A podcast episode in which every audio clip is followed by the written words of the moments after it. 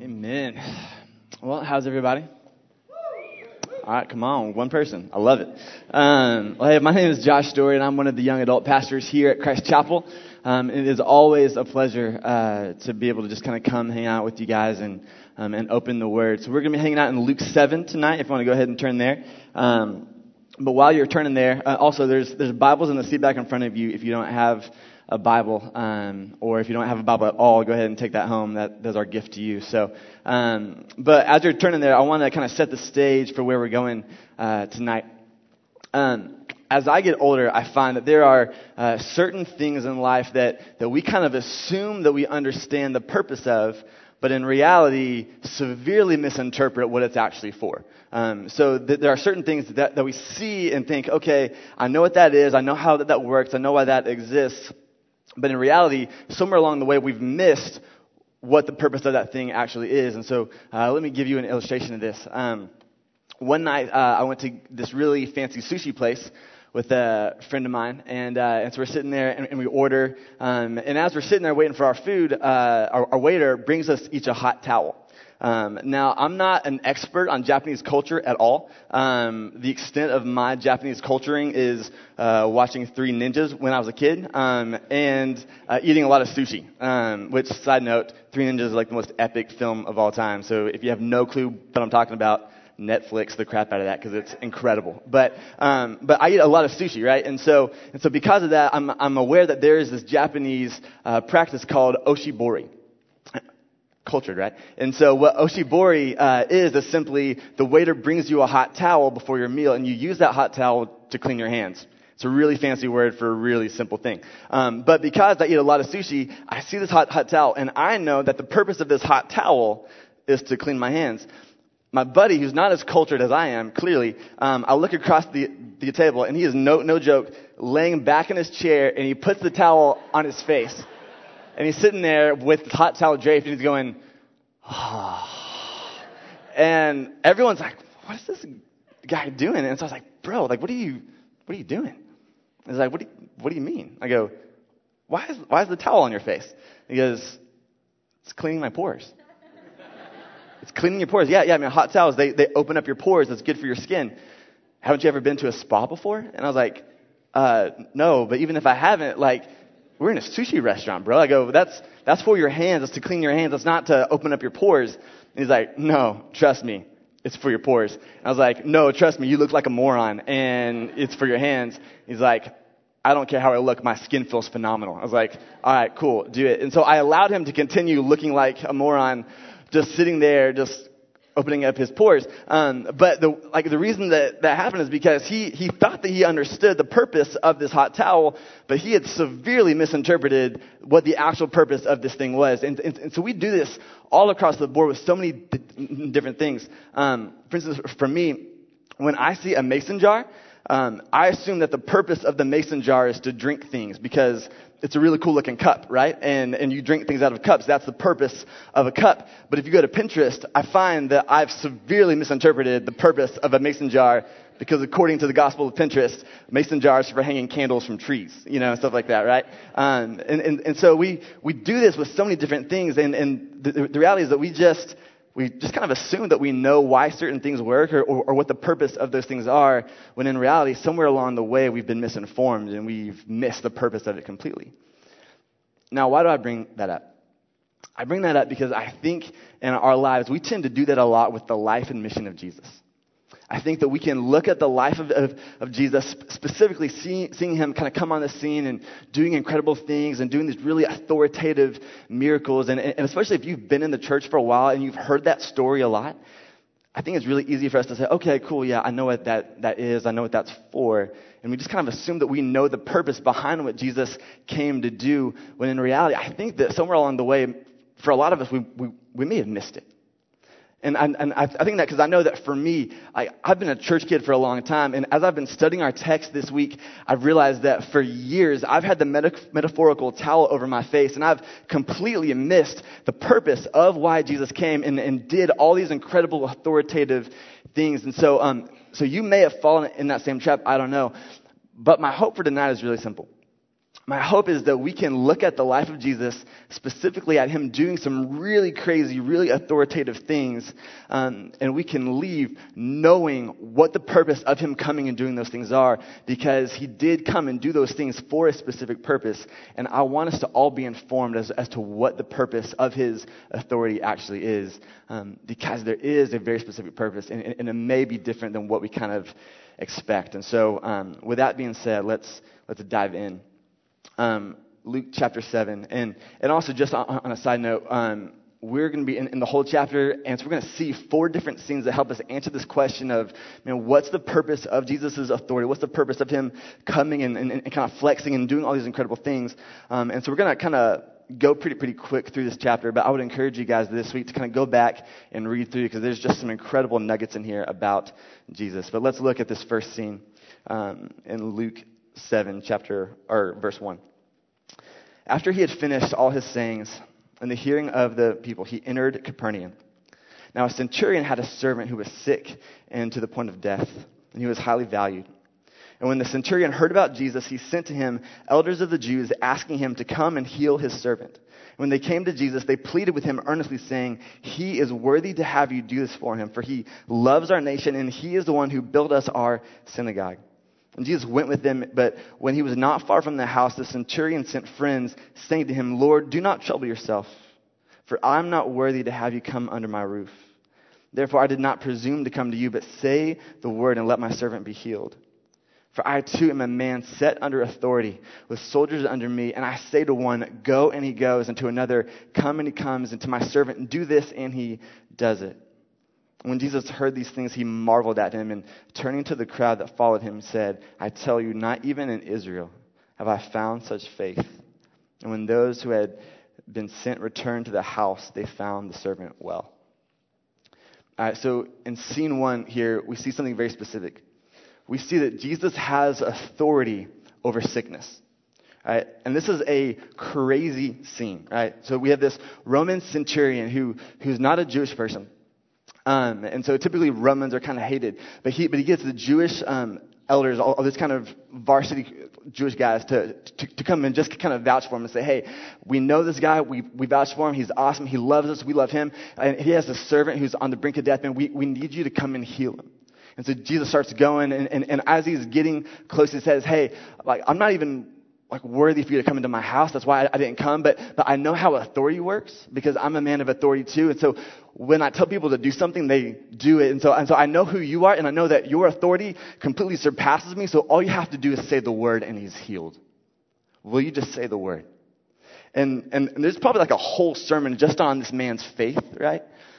But I want to focus on what happens next. Because he hears him say this and, and he marvels at his faith, but then he heals him. And we've been in Luke for a while, so we've kind of seen him heal people. But he like wasn't even in the same room. Right? Like, like that's authority. Like Jesus is, is not even in the same zip code as this dude, and, and they go back and they find him and he's completely healed. And that is authority. Right? I mean, and, we've seen authority, but like, but just understanding the gravity that, that this is a guy who, who, man, it doesn't even have to be in the same room and he's healing people right? Unbelievable authority. And so we see, and what we see first is that he has the authority over sickness. But that, that honestly just scratches the surface of his authority. So let's look um, at scene two here in verse 11, because things are about to get crazy. Soon afterward, he went to a town called Nain, and his disciples and a great crowd went, went with him. And as he drew near to the gate of the town, behold, a man who had died was being carried out, the only son of his mother and she was a widow, and a considerable crowd from the town was with her. And when the Lord saw her, he had compassion on her, and said to her, Do not weep. Then he came and touched the bier, and the bearer stood still. And he said, Young man, I say to you, arise. And the dead man sat up and began to speak. And Jesus gave him to his mother, and fear seized them all, rightfully so. And they glorified God, saying, A great prophet has arisen among us, and God has visited his people. And this report about him spread through the whole of Judea and all the surrounding country. Okay. Scene one, we see that he has authority over sickness. Scene two, we see that he has authority over death. And this is a crazy scene too, right? If scene one wasn't crazy enough, this is unbelievable because he's just kind of walking doing his thing and stumbles upon a funeral procession. And he sees this widow. And so she doesn't have a husband, and now she's about to bury her son. And so um, she is destitute because her only way of providing for herself is through either her husband or her son, and they're both gone. And so he sees her, and I mean, this is just a really tragic situation, and he has compassion on her. And he walks up to her and he says, Hey, don't weep which if you don't know what's about to happen is a really insensitive statement, right? Like, you know, like no one goes up to a grieving mother and says, hey, stop that. Just stop crying. Like that's really insensitive, right? But, but, he, but he sees her and he has compassion and says, hey, don't weep. And, and then he walks over to what's called the bier, and not, not like beer, but like bier. And it's a, a, a plank where this guy is just like laying there. And he walks over to it and he touches the plank and he says to this dead guy, hey, get up. And he does it. Think about that for a second, right? He walks up to a dead guy, says, Hey, get up. And the dead guy gets up and starts talking, right? Like, and it says that fear seized them all, which is the appropriate response when the dead guy starts walking around. But, like, I mean, and everyone's like, Who is this guy? I mean, like, he's raising people from the dead. Like, what kind of authority is this? And, and, and I think sometimes that this kind of stuff, we, we kind of miss the gravity of it because today, like, we can, like, medically, like, raise a person from the dead, right? Like, if you're, you know, passed out, it's like, clear, you know, and you're like, oh, I'm, I'm here. Um, but, like, that's not what, what's happening here, right? Like, we have this guy who's not been, like, my heart stopped for six seconds and they shocked me back to life. Like, he's been dead for a while and he just says, hey, hop up, bro. And he just gets up and he does it, right? I mean, this is unbelievable. I mean, this is a next level kind of authority. And it says that the word spread throughout all of Judea. So everyone's talking about, everyone's saying, man, who is this guy? Yeah, he's like healing people who are sick. He's not even in the same room. Dead people are walking around. Like, this is stupid. Like, who is this guy? And so, and so everyone's trying to figure out, man, who is this guy who has such authority? And that's a really important question to answer. But sometimes the answer to that question isn't necessarily what we want to hear. And that's what brings us to scene three. And we're, we're about to see John the Baptist essentially ask this question of saying, man, who is this guy? And so the heads up, it's about to get pretty heavy. Look at verse 18. The disciples of John reported all these things to him. And John, calling two of his disciples to him, sent them to the Lord, saying, Are you the one who is to come, or shall we look for another? And when the men had come to him, they said, John the Baptist has sent us to you, saying, Are you the one who is to come, or shall we look for another? That's a really heavy question. Let me kind of explain what's going on here. Um, John the Baptist is sitting in prison.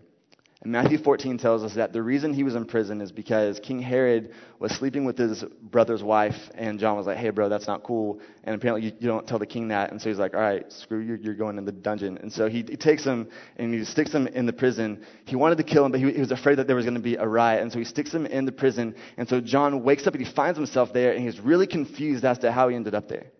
Because John's not a normal guy. Okay? Um, in case you don't know who John is, John is um, a dude who, from the foundation of the earth, was chosen to be the one who prepared the way for the Messiah.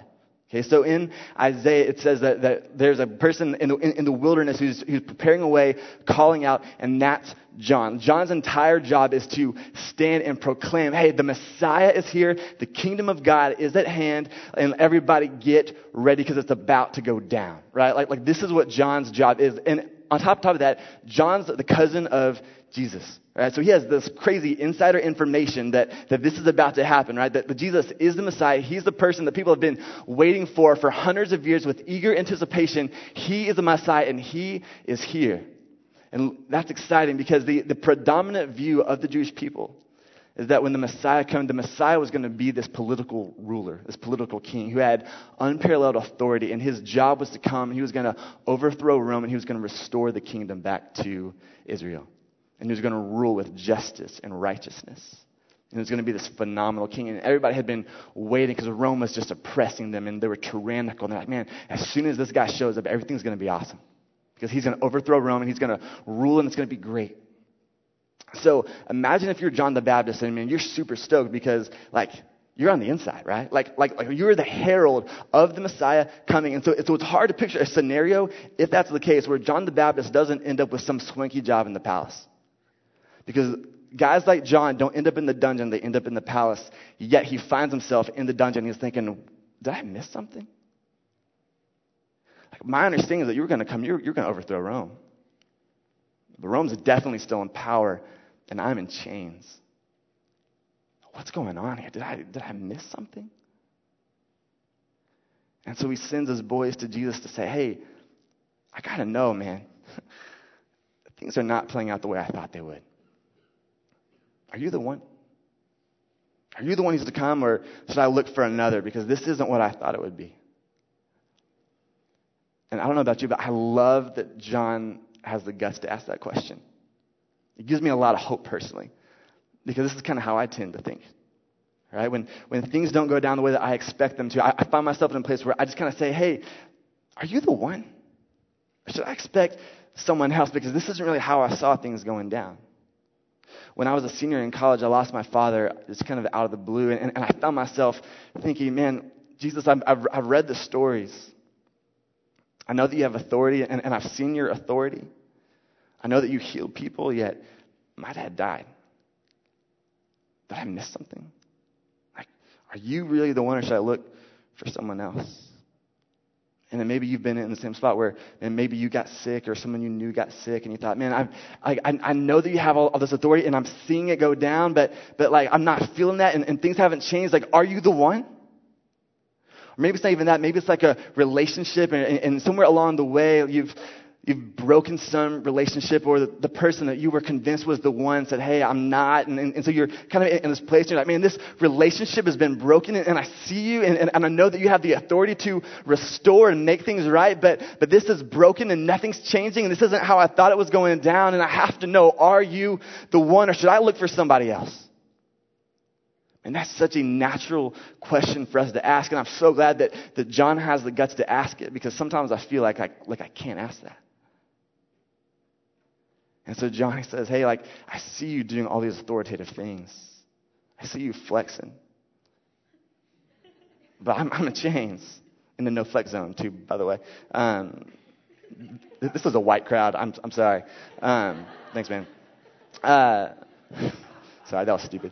Um, but John's sitting there, and he's thinking, man, this is not how I saw things going down. And so he, and so he asks him, he says, hey, like, are you the one or should I look for somebody else? And, and, and I think that way but, but the reason that I think this way, and, and the reason that John thought this way, is because somewhere along the way, I've, I know that for me, I've, I've misinterpreted the purpose of Jesus and his authority and, and him doing all these miracles.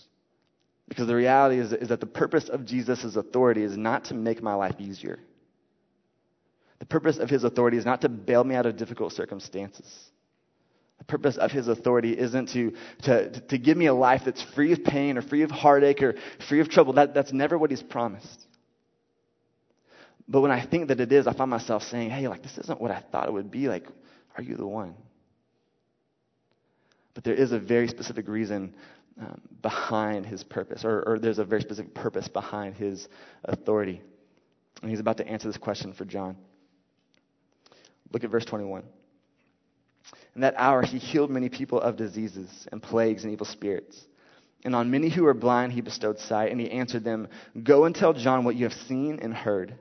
The blind receive their sight, the lame walk, lepers are cleansed, the deaf hear, the deaf are raised, or the dead are raised. The poor have good news preached to them, and blessed is the one who is not offended by me. This is simultaneously the thing that John wanted to know and the thing that he didn't want to hear. Because let me explain what's going on here. When he send, sends his boys and says, Hey, I, I, see your authority. I see you doing all these crazy things, um, but, but, but Rome hasn't been overthrown. I, I don't know what the purpose of your authority is if it's not to overthrow Rome. And so you have to ex- explain to me, are you the one or is there someone else? Je- what Jesus does is he begins to list characteristics of the Messiah that Isaiah talks about. So let me show you some on the screen. Isaiah 29, 18 says this. In that day, the deaf shall hear the words of a book, and out of their gloom and darkness, the eyes of the blind shall see. Okay? Isaiah 32 says, says this. Then the eyes of the blind shall be open, and the ears of the deaf unstopped. Then the lame man leap like a deer, and the tongue of the mute sing for joy. All right, stop right there for a second. So what he's doing is he says, hey, are you the one or is there someone else? And so what Jesus does, he says, hey, tell them that the deaf hear. Tell them that the blind see. Tell them that the lame walk. Tell them all these things. And so what he's doing is, is, John knows the scriptures. John knows what Isaiah said about the Messiah. And he's saying, are you the Messiah? And he's saying, yes, I am. And here's how you know. And so he's confirming, yes, I am the one who is to come. But there's another question behind what John is asking. And he's asking, am I going to be okay? And there's something really brutal about this response because look at Isaiah 42. There's a part of who the Messiah is that Jesus leaves out. It says, I am the Lord, I have called you in righteousness. I will take you by the hand and keep you. I will give you as a covenant for the people, a light for the nations, to open the eyes that are blind, to bring out the prisoners from the dungeon, from the prison those who sit in darkness. And so imagine this for a second. John sitting in prison and he said, Hey, what did he say? And they show up and they say, Hey, the deaf hear. Yes. The blind are seeing. Okay. The lame are walking. Okay. The mute are speaking. Okay. What else? That's it. No, no, there has to be more. Did, did he say anything about me? No. Did he say anything about a prisoner being set free? No. And if you know how the story ends, John never leaves prison. John actually gets his head cut off.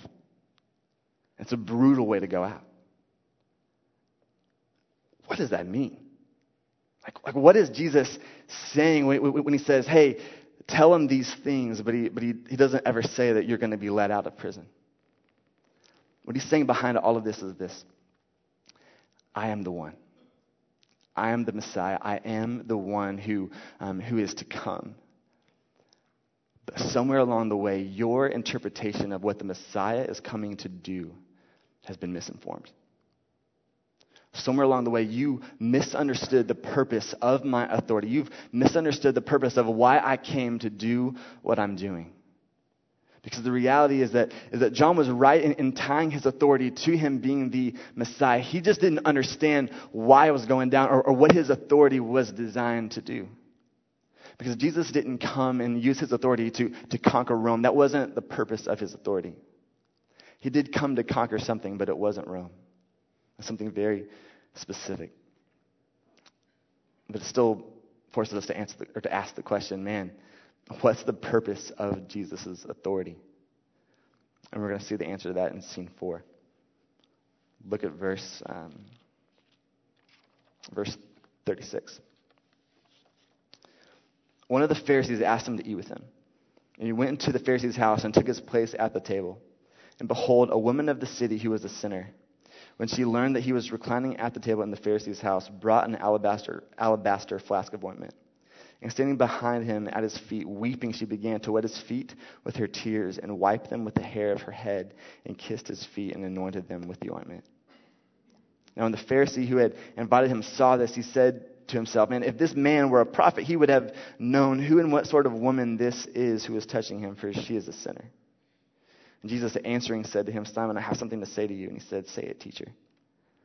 A certain moneylender had two debtors. One owed 500 denarii and the other 50. When they could not pay, he canceled the debt of both. Now, which one of them will love him more? Simon answered, The one, I suppose, for whom he canceled the larger debt. And he said to him, You have judged rightly. Then turning toward the woman, he said to Simon, Do you see this woman? I entered your house. You gave me no water for my feet, but she has wet my feet with her tears and wiped them with her hair. You gave me no kiss, but from the time I came in, she has not ceased to kiss my feet. You did not anoint my head with oil, but she has anointed my feet with ointment.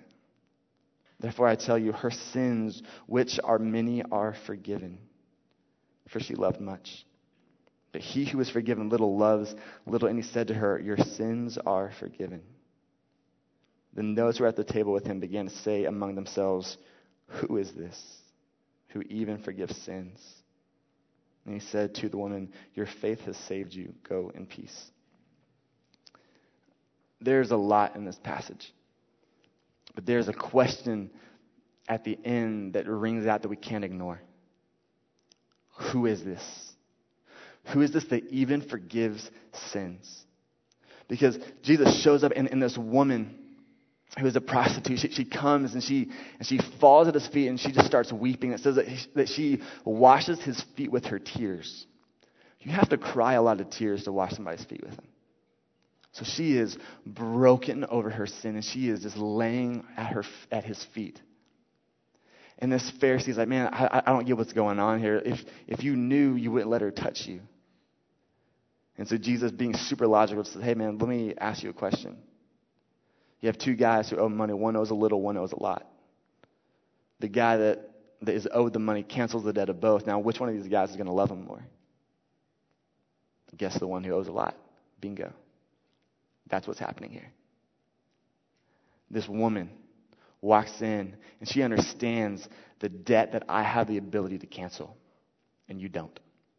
Because I walk in here, I mean, you, you didn't kiss me, you didn't um, wash my feet, you didn't anoint me, but she hasn't stopped kissing my feet since the moment that she walked in here because she knows who I am. She knows the authority that I have because I have the authority to cancel her debt.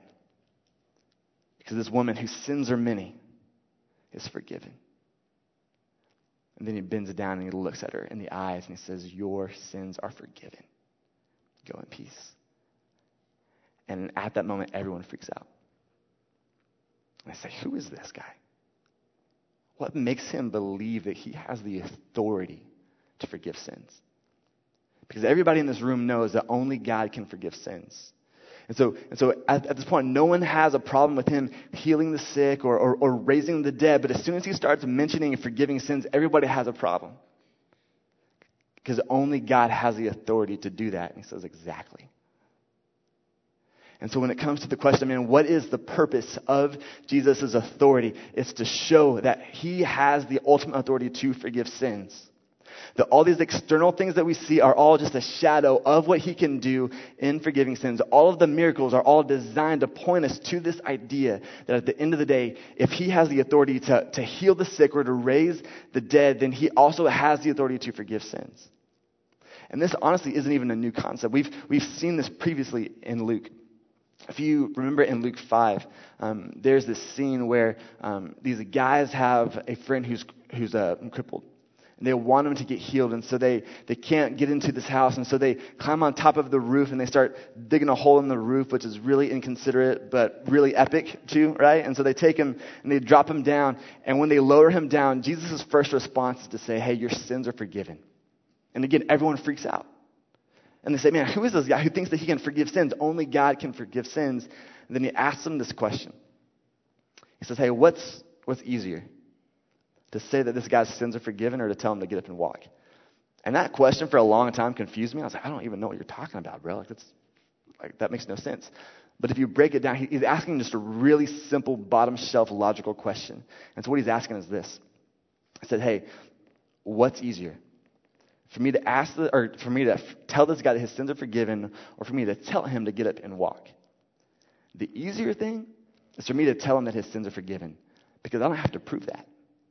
Right? Like, that's internal. No one can see that. I, I don't need physical evidence that his sins are forgiven. So I can say that all day long, and you'll never know if that actually happened or not. The harder thing is for me to look at this guy who can't walk and say, get up and walk. Because if I tell him to walk and he doesn't walk, everyone in this room knows I'm a fraud. If I tell him to walk and he doesn't walk, everyone knows that I have no authority, I have no power. That's a hard thing because you can call me out on that. But I want you to know that I have the authority and I have the power to forgive sin. So what I'm going to do is I'm going to do the harder thing. I'm going to tell him to walk. And that's going to be an illustration to you that if I can do this, I can also do this. So get up. And he does it. And everyone freaks out. And so since the beginning, what, what these healings and these miracles and this authority is all designed to do is to illustrate to us, man, like these are just physical examples of what he can do in the heart. And so it's all designed not, not to just be entertaining or to show off or to um, kind of like bow up, but to say, hey, I want you to know that this is physical evidence that if I can do this, I can do what can't be seen. I can do the harder thing, which is to forgive the sins of a person. And that's the purpose of his authority. It's to show us that he has the ultimate authority to forgive sin. That's a game changer. And if we understand that and really believe that, man, that is so huge for us. And so, as, as we close, let, let, let me kind of tell you why I think it's so important for us to know that Jesus has the authority to forgive sins. And when I say no, I mean like, like tangibly in our minds, know that this is a truth, not some kind of theoretical concept, but that this is a reality. The reason this is so important for us is because we can't physically see or touch forgiveness, right? Like, I don't have some card that I can be like, oh, yeah, I'm forgiven. Like, I got this when I got saved. Like, like we, we don't have any sort of like physical evidence of forgiveness, right? Like, I can't feel that. I can't see it. I can't touch it. But I can feel the weight of my shame. I can feel guilt. I can feel regret.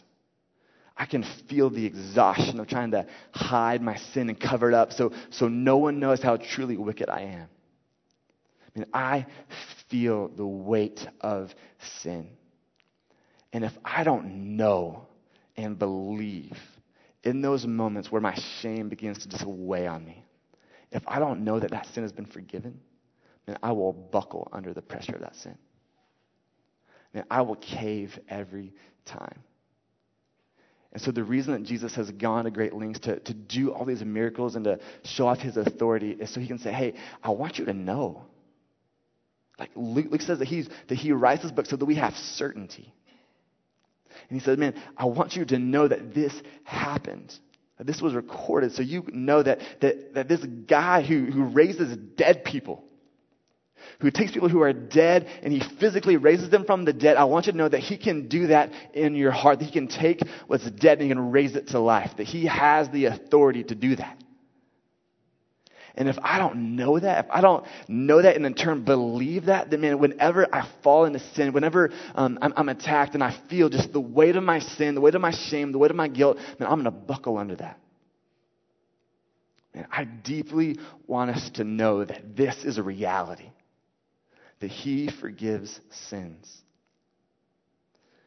Because my fear is that there's some of us in here who, who have bought the lie that we're too far gone. Because the beauty of this reality, that Christ forgives him, that he has the authority, is that too far gone doesn't exist. That there is no sin that is too big for the cross of Christ. And we see this in the way that he handles this woman. Like, I love that he doesn't sugarcoat her sin. Right? He says, hey, her sins, which are many, are forgiven. Like, like he doesn't beat around, around the bush. He says, yeah, man, you're jacked. You have a history. You have a past. You've fallen into some dark things, but you know what? It's okay because I have forgiven that. And I have the authority. So the last thing I want is for anybody in this room to buy the lie that you're the exception. The last thing I want is for anybody in this room to, to fall into the lie of thinking, man, like, I've done that one thing that God can't forgive. I've crossed that one line. I've done that one thing. I mean, I'm, I'm outside the realm of God's forgiveness because it's just not true. It's not true. We have a guy who not only has the authority to forgive sin, but he's willing. And he looks at this woman who's broken. He says, Hey, his compassion on her says, Hey, go in peace. Your sins, they're, they're forgiven. There's not an ounce of him lording over her saying, Oh man, you really screwed it up. He says, No, she understands who I am, and I have the ability to pay this incredible debt. So here's how I want us to close tonight. I'm going to invite the band back up, and we're going to just spend some time just going before the Lord. Um, have a feeling um, that in a room of this size, there are some of us um, who are falling into a couple of different places. My fear is that there's some of us man, and you're you're just hiding sin. Somewhere along the way, you you got this idea in your head that man, that in order to be here, you have to have it all together. And so you cover up stuff, and you've got some some things that you're that you're just kind of stuffing and, and hiding in the dark. Man, bring that to the light tonight. Because it's going to get exposed at one point or another. And it's going to be for your good man, but it's so much more joyful to, to bring it into the light, knowing that, that we're bringing our sin to a Savior who says, hey, bring that to me. I have the authority to take care of that. I have the authority to forgive that. And so, man, if if there's just some kind of hidden sin going on, man, bring it to, to the light. We have a Savior who, who wants to forgive you. Like, it's already been paid. All of our guilt, all of our shame was nailed to the cross 2,000 years ago. I want us to walk in light of that truth, walk in light of the freedom that comes through Christ's forgiveness. So, man, so maybe there's some, some of us who are, who are hiding, but maybe there's some others in here who, man, you're not hiding, you're, you're just running. And you've bought some lie that, man, like I'm, I'm too far gone. I've already messed up. And so, man, I'm, I'm just going to own it. And you're just running. And you're just doing your thing. And, and you want to come home. You, you want to take your stuff to the Father, but you're just thinking, man, I can't. I'm, I'm too far gone. I hope you know that's not true. I hope you know that we have a God who pursues us into the darkest places. And it's, it's just exhausting. It's exhausting. And so, um, my prayer for us tonight is that we just be a people who, man, wherever we are, man, we just bring our sin to the Lord and just confess. And just say, Lord, I, I want to walk in light of the forgiveness that you're offering. Because we have a God who has the authority to forgive sins. That all of our guilt, all of our shame, be replaced with joy and freedom and life, knowing that when God looks at you, He doesn't see your sin. He doesn't see you as wicked or rebellious. He sees you as a son and a daughter because of what Christ has done for you. He sees you as holy and spotless and blameless. I hope that's clear tonight. The last thing I want is anyone to leave this room with any sort of sense of guilt or shame or any sort of weight because of sin, because it's been paid for. That debt has already been paid for. And let's walk in light of that freedom. So let's just, just be people who just take some time and just bring our sin before the Lord and just confess to Him. Let's pray.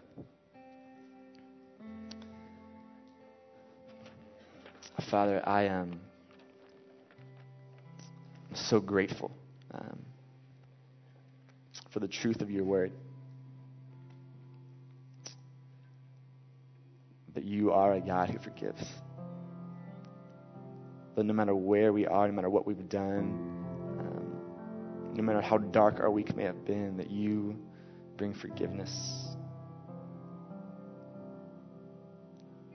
Lord, I hope that's a truth that, that penetrates our hearts and isn't normal, that doesn't get stale.